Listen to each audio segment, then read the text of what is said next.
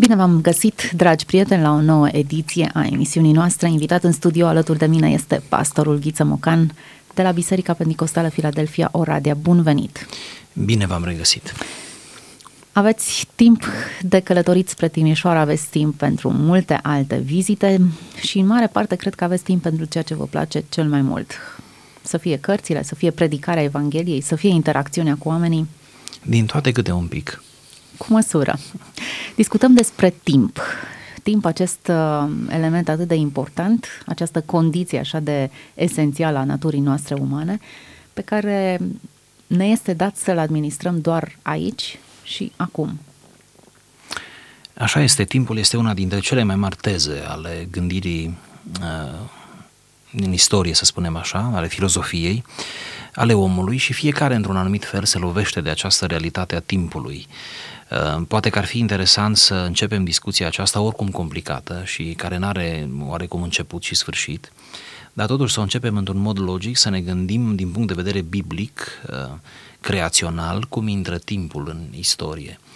Iar uh, definiția care eu o am la îndemână și în care cred și de care sunt atașat este că odată cu crearea lumii și a omului, cu zilele creației, cu a fost o seară și apoi a fost o dimineață, după ce deja avem ziua și noaptea și această succesiune a lor, uh, deja putem vorbi de timp. Deja uh, prin această împărțire a uh, timpului, să spunem așa, se naște timpul sau se naște istoria. Vom opera și cu termenul de istorie. Dumnezeu care este etern, în momentul în care creează, prin creație, creează implicit și timpul, vremurile. Apoi se vor număra lunile, apoi se vor număra anii, la evrei diferit de noi, dar în orice caz au avut și ei un an calendaristic. Noi mergem acum pe anul roman, uh, dar indiferent care este convenția aceasta, uh, se lucrează în termen de uh, zile, luni și ani. Mult mai târziu s-a lucrat cu minute și cu secunde, asta după ce s-a descoperit ceasornicul. E interesant în episodul acesta al numărării zilelor că Dumnezeu însuși Uh, se coboară la acest nivel. Adică între a șaptea zi se odihnește, de parcă el ar fi avut nevoie de zile sau de anumite perioade delimitate ca să-și ia o pauză. Iată cum Dumnezeu intră într-o cadență, o cadență pe care o imprimă lumii și o imprimă după aceea oamenilor. Dumnezeu îi spune omului că șase zile să lucreze, a șaptea să se odihnească, dând vieții umane un ritm. Timpul înseamnă, dacă ar fi să dăm o primă definiție, ritm de fapt știm că trece timpul pentru că avem uh, zi și noapte și pentru că se succed una după alta, știm că trece pentru că uh, avem săptămâni care se succed și ani care se succed și în felul acesta știm că trece timpul. Sigur, discuția filozofică este dacă timpul trece sau trecem noi, dar asta uh, poate mai încolo. Mutând uh, discuția într-un sens, pe un sens mai larg, uh, timpul trece nu doar secunde, ore, zile, ci uitându-ne la noi, noi trecem ne oprim la această sintagmă, ne trecem noi sau timpul. Uh, noi trecem ca ființe umane și ne raportăm unii la alții după măsura aceasta. Mă uit la perii albi. Perii albi reprezintă nu neapărat numărul anilor în discuția noastră, ci o anumită experiență pe care am acumulat-o. Așa este în creștinism, potrivit Scripturii, omul are o singură viață pe pământ, nu are mai multe. Noi nu credem în reîncarnare doctrina reîncarnării și, a, și doctrine similare sunt oarecum din Orient și a, sunt precreștine, care rezistă până astăzi. Dar noi credem într-o singură viață. Așadar, potrivit creștinismului, nașterea este a, pornirea cronometrului. Și moartea este oprirea, ultima secundă a acelui cronometru. Nașterea înseamnă, după scriptură, într-un fel numărătoarea inversă. Începe numărătoarea inversă mutând planul discuției noastre de la viața fiecăruia dintre noi la întruparea lui Hristos, cam la nivel cosmic, asta a însemnat întruparea lui Hristos. S-a pornit într-un fel cronometru. Prima venire a lui Hristos deschide vremurile din urmă, tot legate de timp și de timpuri, iar aceste vremuri vor ține până la a doua venire a lui Hristos, care va închide într-un fel cronometrul acesta. Aș oferi aceste două planuri, unul individual și atât de aproape de fiecare dintre noi și unul, iată, spiritual și cosmic. Ziua aceea când se întoarce Hristos și se oprește din nou cronometrul, când istoria se încheie. Timpul este hotărât? Secunda, ora, minutul? probabil că aici vreți să aduceți în discuție conceptul de providență. Înainte de a ajunge aici, aș mai face două uh, mici uh, amendamente. Oamenii se împart de obicei în două categorii când e vorba de timp. Uh, unii dintre ei disprețuiesc timpul spunând că el nu există. De obicei replica, destul de intelectuală, sună așa, timpul e ceva convențional. Nici nu știam că există decât după ce am început să-l măsurăm, ceea ce este perfect adevărat. Dacă ne vom duce acum la niște eschimoși în Noua Zeelandă, care nu au ceas, care nu au uh, un alt reper decât soarele, astrele și alternanța dintre zi și noapte, pentru ei timpul se măsoară altfel. Gândiți-vă că sunt oameni pe planetă, spun asta pentru tinerii care, uh, pentru care ar fi greu de imaginat, dar sunt oameni pe planetă care nu știu în ce zi s-au născut uh, care n-au habar despre detalii biografice cum avem noi și le avem scrise în documentele uh, uh, noastre oficiale care trăiesc altfel în afara timpului. Pentru ei nu există timp. Dar totuși în lumea modernă, unii se încăpățânează și spun timpul există pentru că l-am măsurat și de asta știm că pierdem timp sau câștigăm timp. Mai degrabă pierdem. Uh, prin urmare să-l disprețuim. Asta e o atitudine radicală, dar care există. Cealaltă atitudine este să te lași agasat de timp. Și timpul să devină un fel de zeu necruțător, cum era în uh, mitologia antică, zeul Cronos, era zeul timpului, un zeu fabulos dacă studiezi mitologia și felul în care el se comporta cu muritorii. Într-un fel, Cronos pune mâna pe tine și te ține, da, prin instrumentul acesta numit ceas, ceasornic, așa orologiu, te ține într-un fel captiv și devii robul timpului. Ehm, un exemplu practic? Un exemplu practic ar fi un caz, probabil l-ați auzit sau ascultătorii l-au auzit prin predici, un caz în care un misionar american se duce într-o zonă cu eschimoși, face evangelizare împreună cu o, o echipă întreagă și se convertesc câțiva dintre ei și uh, la o conferință mare din Statele Unite, se gândește să ducă un exemplar de felul ăsta, da? un sălbatic, să vă imaginați, să-l aducă în America la conferință drept dovadă a lucrărilor de acolo. Și brusc uh, îl ia în fine, îi face documente, îl urcă pe avion și vine cu el în America coboară din avion, îl duce la hotel, îl cazează. Pentru el, America însemna o sălbăticie mai mare, în sensul că atâta zgomot cât a auzit el acolo și mașini și pericole, se speria din orice, de orice, totul era un miracol. Pentru că tehnologia, dacă nu te naști cu ea și te obișnuiești cu ea, pare un miracol. În fine, vine ziua conferinței. Dimineața merge să le ia de la uh, de la hotel și întâmplarea face că nu avea mașină personală să-l ia, cu mașina personală, ne mergem cu transportul în comun, nu trebuie să mergem prea mult. În fine, uh, văd autobusul și spune, hai să alergăm să prindem autobusul ăsta. Aleargă. Sălbaticul nu avea nicio problemă cu alergarea. În fine, aleargă și americanul. Reușesc, urcă în sfârșit înainte să se închidă ușile, după care uh, misionarul american spune așa răsuflând uh, ca o ușurare, îi spune, extraordinar, zice, zice, am, am răscumpărat 15 minute, zice, am câștigat 15 minute. La care sălbaticul neobișnuit cu noțiunea de timp, zice, și ce facem cu ele? o întrebare naivă, dar o întrebare care, iată, scoate în evidență ce facem cu atâta câștig de timp uh, cât, uh, cât avem. Iată, unii sunt robii timpului. Într-un fel, poți să transform timpul într-un fel de, de stăpân, de zeu, care te înrobește și alergi la nesfârșit ca un uh, titirez, te învârți în jurul uh, uh, vieții tale și a existenței și te trezești până la urmă obosit și uh, nesatisfăcut. Nici o variantă din cele două nu satisfac. Ambele nasc, creează multă frustrare.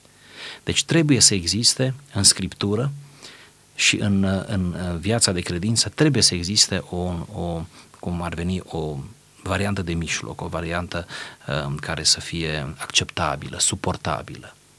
Și eu mă gândeam la cea de-a treia variantă care s-ar impune. Dacă nu așa, nici așa, atunci cum?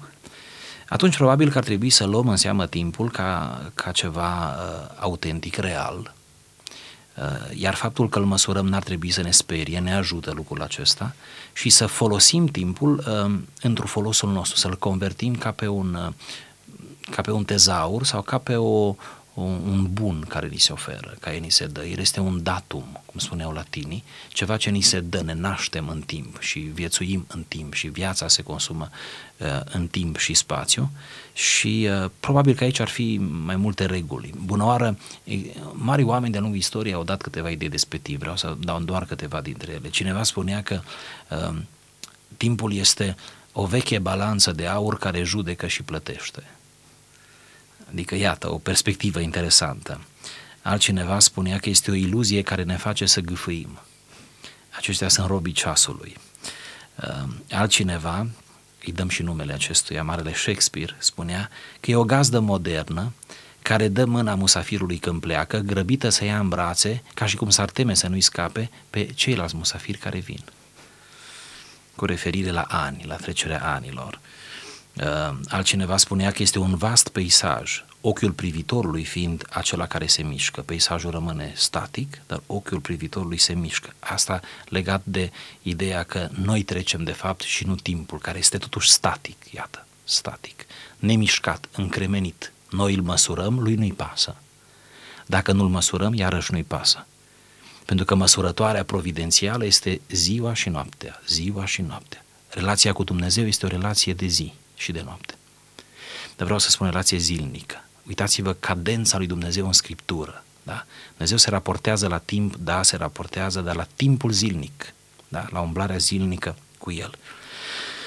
Emil Cioran, cum ne așteptăm, spune că timpul este un surogat metafizic al mării. Asta ca să ne complice suficient. Un fel și de reușește. Surogat. Și reușește ca de fiecare dată.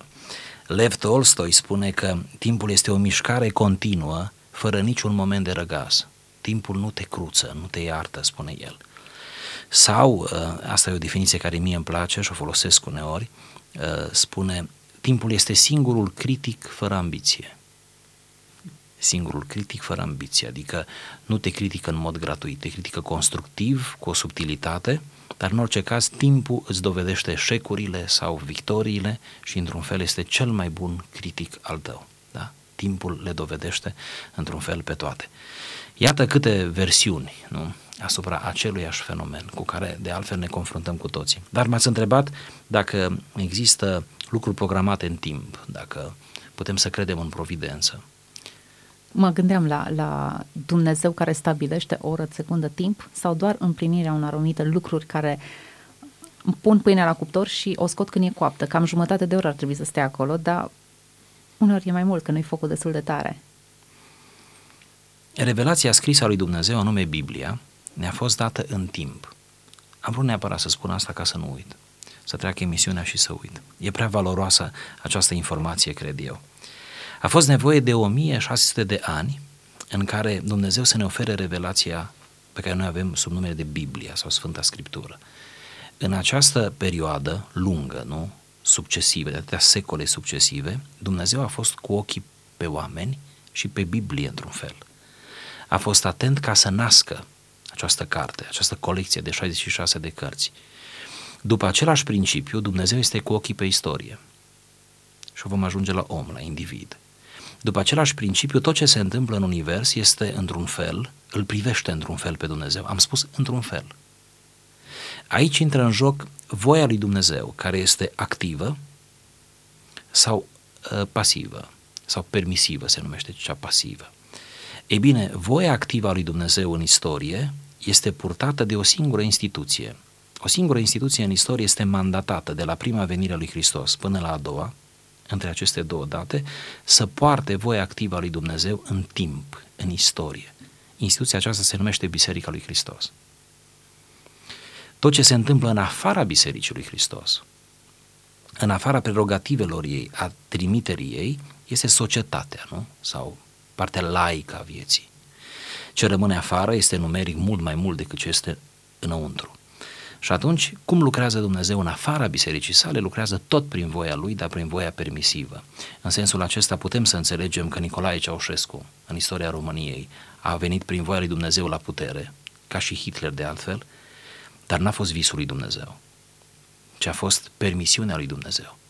Între aceste două voi a lui Dumnezeu, activă și permisivă, cel mai greu de înțeles este voia permisivă a lui Dumnezeu. Voia activă a lui Dumnezeu e mai ușor de înțeles. Ea este mijlocită de biserică și într-un fel e mai ușor să înțelegi că prin biserică Domnul vrea să mântuie pe cât mai mulți, nu? Pare logic, stă în natura lui Dumnezeu. Tot ce se întâmplă cu biserica este într-un fel o emanație a naturii sale. Pe când voia permisivă e greu de, e greu de înțeles. Și acum să revenim la noi în sfârșit. în plan individual, cred că se respectă aceeași logică. Dumnezeu are cu mine ca și copil al lui, uh, operează cu aceste două voi, voințe. Are o voință, în primul rând, activă. Iar voința activă este legată în mod fundamental și aș zice exclusiv de sufletul meu, de realitatea sufletească a mea, de partea aceea metafizică. Și atunci tot ce, tot ce ține de mântuire, de mărturia care eu o, o depun, de disciplinele spirituale, de uh, chemarea care Dumnezeu mi-a făcut-o, deci de zona aceasta să o numim spirituală, aici este voia activă a lui Dumnezeu, unde cred că providența lui Dumnezeu este puternică. Adică Dumnezeu prevede lucrurile de la început, le ține sub control, nu-i scapă nimic. Știe ce se va întâmpla. Deci pe filiera aceasta a spiritualului din mine, cred că Dumnezeu este cu mâna strânsă pe mine. Și este de fapt singura lui șansă ca eu să fac cât de cât voia lui. Și atunci când spunem Uh, facă-se voia ta în viața mea, de fapt, noi chemăm voia activă a lui Dumnezeu. Voia care ne împinge înainte, care ne face cadru, care ne creează circumstanțele și noi pășim în ele. Dar eu nu sunt făcut numai din spiritual, numai din suflet. Am un trup care își cere drepturile, nu? Am o viață imediată, am o viață cotidiană, am o viață socială, am o viață atât de laborioasă, nu-i așa, ca orice modern, care sunt prins în tot felul de activități și, într-un anumit fel, viața noastră este o viață interesantă a modernilor și atâta tehnologie în jur și așa mai departe. Ei bine, evenimentele obișnuite ale vieții și toate cele care cad în afara spiritualului, așa voie activă a lui Dumnezeu, intră sub voia permisiunii lui Dumnezeu. Dumnezeu îmi dă voie să fac anumite lucruri. Nu neapărat că mi le programează El. Aici aș spune că Dumnezeu merge mai degrabă pe o preștiință, da? Sau eu pot să-L surprind pe Dumnezeu cu hotărârile mele plăcut sau neplăcut. Aici intră în joc, într-un fel, liberul arbitru, să spunem așa. Dar um, unele lucruri care mi se întâmplă nu le-a voit Dumnezeu, ci doar mi le-a permis să se întâmple. Într-un binele meu, de obicei, el așa își dorește, dar s-ar putea să mă înghiu de lucruri care sunt în defavoarea mea, dar pentru că mi le-am dorit cu tot din adinsul, sunt cazuri în Scriptură despre asta, Dumnezeu îngăduie ca să învăț până la urmă o lecție, tot într-un binele meu până la urmă. Nu există riscul de a încerca să-i găsesc scuze lui Dumnezeu pentru necunoscutele pe care nu le pricep. Sigur că există. Iov a plătit riscul acesta cel mai adânc. Iov l-a întrebat pe Dumnezeu atât de multe lucruri uh, și până la urmă a primit răspuns. Nici nu știm cum a primit răspuns.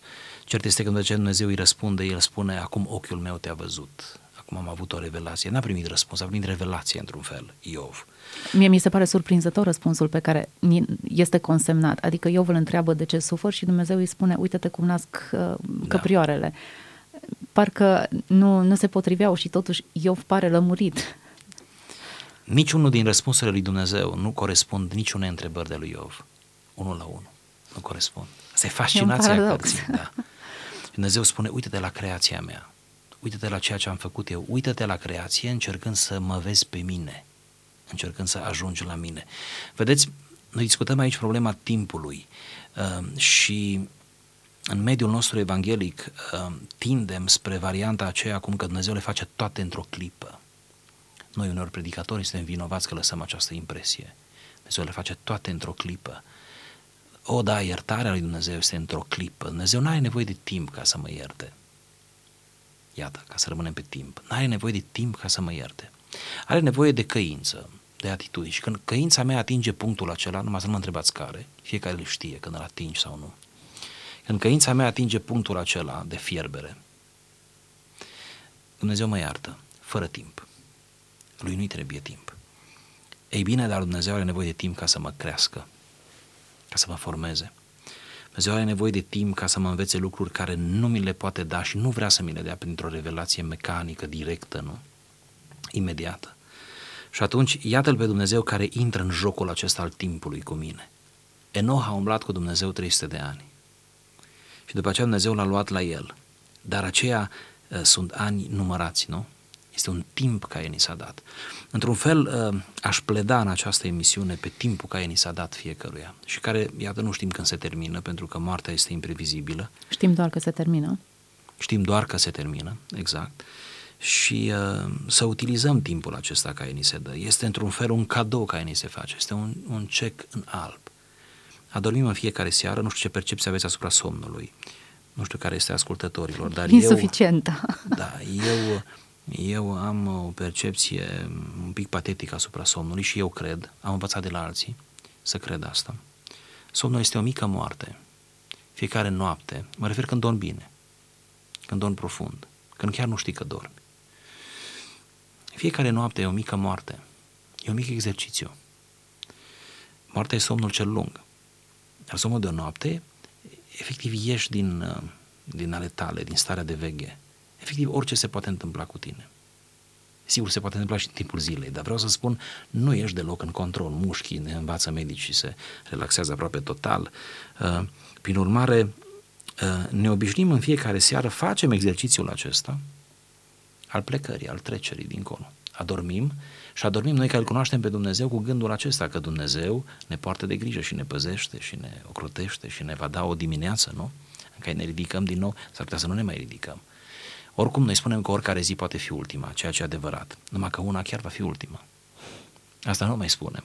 Mai spunem că oricare zi poate să fie ultima. Și una va fi ultima. Iată cum uh, uh, ceasornicul sau, uh, cum spuneam, cronometru a pornit. Dar aș vrea și aici să facem o paralelă care cred că îi ajută pe ascultători. Când Dumnezeu a, a creat lumea, a pornit un cronometru prin creație un cronometru al cosmosului, al universului, al, cum spune Pavel, văzutelor și nevăzutelor. Când Dumnezeu a creat omul, începând istoria umană, iată, creșteți, înmulțiți-vă și umpleți pământul, asta se numește istorie. Faceți istorie. Istoria este, iată, o, un apanaj al timpului. Istoria se face pe timp întotdeauna. Când a început, a pornit un cronometru, anume cronometrul istoriei umanității. Când a venit Hristos, manifestarea, iată, întruparea este manifestarea cea mai înaltă a Dumnezeirii în univers. Când s-a întrupat Hristos, a pornit un alt cronometru. De fapt, când s-a întrupat Hristos, a pornit ultimul cronometru. Și de atunci noi trăim vremurile din urmă. Și noi suntem în perioada vremurilor din urmă, iar la un moment dat, acest cronometru se va, se va sfârși. Odată cu sfârșirea acestui cronometru, uh, se sfârșește și istoria umană. Pune capăt istoriei umane. Pune capăt creației, acestor începuturi de care vorbeam, și toate se opresc pentru a se converti și pentru a începe din nou sub alte auspicii. Iar cronometrul ce se va porni după revenirea lui Hristos nu va mai fi timp, ce va fi dincolo de timp. Cris cânta în primele lui melodii, dincolo de timp există o lume, tărâmul iubirii fără sfârșit. Cronometru provine de la un anumit cronos pe care îl folosim. Este instrumentul zeului Cronos. Pe care, iată, sugerăm că îl putem porni, nu îl putem opri, foarte interesant. Conceptul acesta de a, de a călători în timp e destul de mediatizat, vehiculat, concept science fiction, dar reflectă un anumit, o anumită intenție sau dorință umană de a te întoarce sau de a te juca puțin cu timpul, de a, de a fi deasupra lui, de a-l coordona într-un anumit sens. Se cade să introducem alte două concepte, anume memoria, faptul că putem reveni asupra timpului și visarea. faptul că putem visa, până putem ce înainte, a, a o lua înainte timpului. Din punctul acesta de vedere a fic, ficțiunea, ca ți-a dus vorba, este o, o mare artă și până la urmă fiecare are o realitate ficțională. Și noi ne jucăm și noi n-am putea să ne salvăm prin lumea aceasta, mental mă refer, dacă nu am, am plonja în aceste două orizonturi. Uh, unii merg până acolo, unii apologezi care spun, și eu găsesc că e logică afirmația lor, faptul că omul se poate duce cu mintea în timp, dincolo de el însuși, arată că am fost făcuți cu gândul veșniciei. Și că, într-un fel, în noi există, în modul acesta cât se poate de sumar și de benign, nu? Există această dorință de eternitate, de a te duce, de a trece dincolo de tine însuți. Asta e specifică omului. Animalele trăiesc în timp, dar nu știu că trăiesc în timp. Să nu ne grăbim să spunem ferice de ele. Să nu ne grăbim, deși uneori zici, poate că e mai bine așa. De exemplu, uh, cei care recurg din diferite motive la droguri, în special la droguri, sau la alcool, alcool în cantități mari, sau la uh, plăcerile sexuale, dar mă refer la nivel de orgii sexuale, deci care fac un mod de viață din asta. Deci cei care se duc înspre aceste zone ale plăcerii, de fapt, de fapt, ei ies din timp sau pentru moment, pentru cât ține plăcerea aceea. Este o evadare din timp. Pentru că dacă nu știi să-ți rezolvi timpul, dacă nu știi să te împrietenești cu el, să-l faci să lucreze pentru tine, uh, timpul este un blestem. Timpul poate să devină un blestem. Sinucigașii, știți ce fac? Ies din timp. Efectiv, sfidează timpul.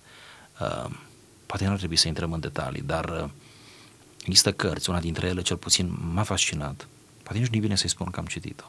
Acum voi spune totuși. Se numește Istoria sinuciderii, dar nu-ți dau detalii despre carte. Este o carte fascinantă asupra fenomenului.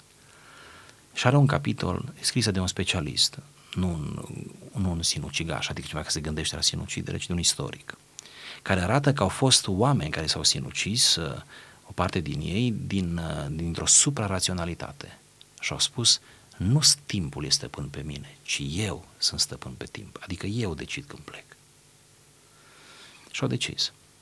Nu au avut datorii, nu au avut probleme sentimentale, nu au avut dereglări psihice, au fost mii de cei mai inteligenți ai vremilor și ai locului. Nu sunt mulți. Sigur că nu sunt mulți, dar suficienți ca să facă dovada că poate să existe o asemenea, un asemenea, ia, asemenea cazuri în care învingi timpul, ieși din timp. Deci timpul poate să devină presant timpul poate să devină presant, din cauza asta trebuie să vedem cum facem cu el, cum îl facem suportabil în fond. V-ați dori să vă întoarceți într-un anumit moment al vieții, în timp? Cred că fiecare și-ar dori, da. Pentru ce? Ca să retrăiesc emoția aceea. Mm-hmm. Întoarcerea care, la care mă gândesc este întotdeauna un fel de dute vino. Nu vreau să o iau de acolo din nou. Ci vreau să mă duc să-mi aleg punctual câteva momente din viață. Să Doar emoția doar emoția, da.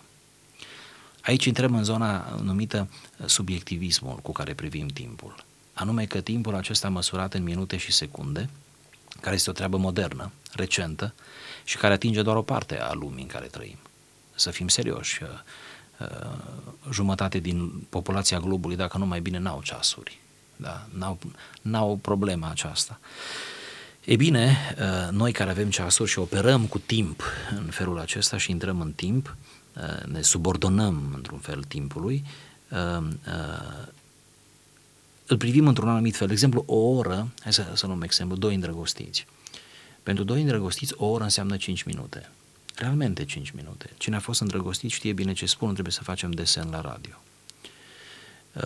Pentru un naufragiat care nu știu, se salvează pe o insulă, o oră, uh, înseamnă o eternitate, înseamnă o veșnicie. Să nu vină să te salveze, să nu te găsească nimeni, să strigi, să nu te audă nimeni. Am dat două cazuri extreme, nu?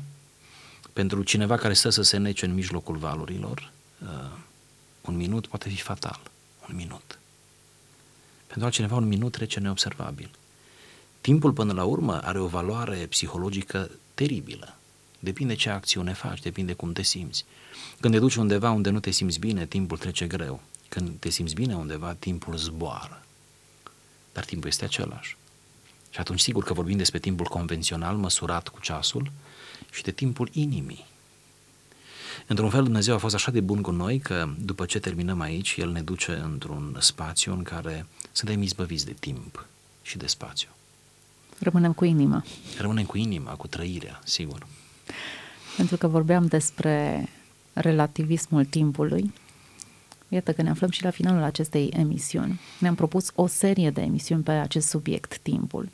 Uh, nu știu dacă vom reuși să epuizăm tot ceea ce se poate vorbi despre și poate că nici n-ar trebui să avem pretenția că vom aborda tot ce se poate spune despre timp, însă câteva subiecte bune de gândit, de evaluat și um, dacă am pus pe cineva pe gânduri în urma acestor discuții, eu zic că ne-am atins scopul.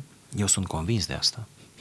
Ne reîntâlnim data viitoare la o anumită oră, o anumită secundă, anumite minute, cu un scop bine precis. Toate cele bune până atunci.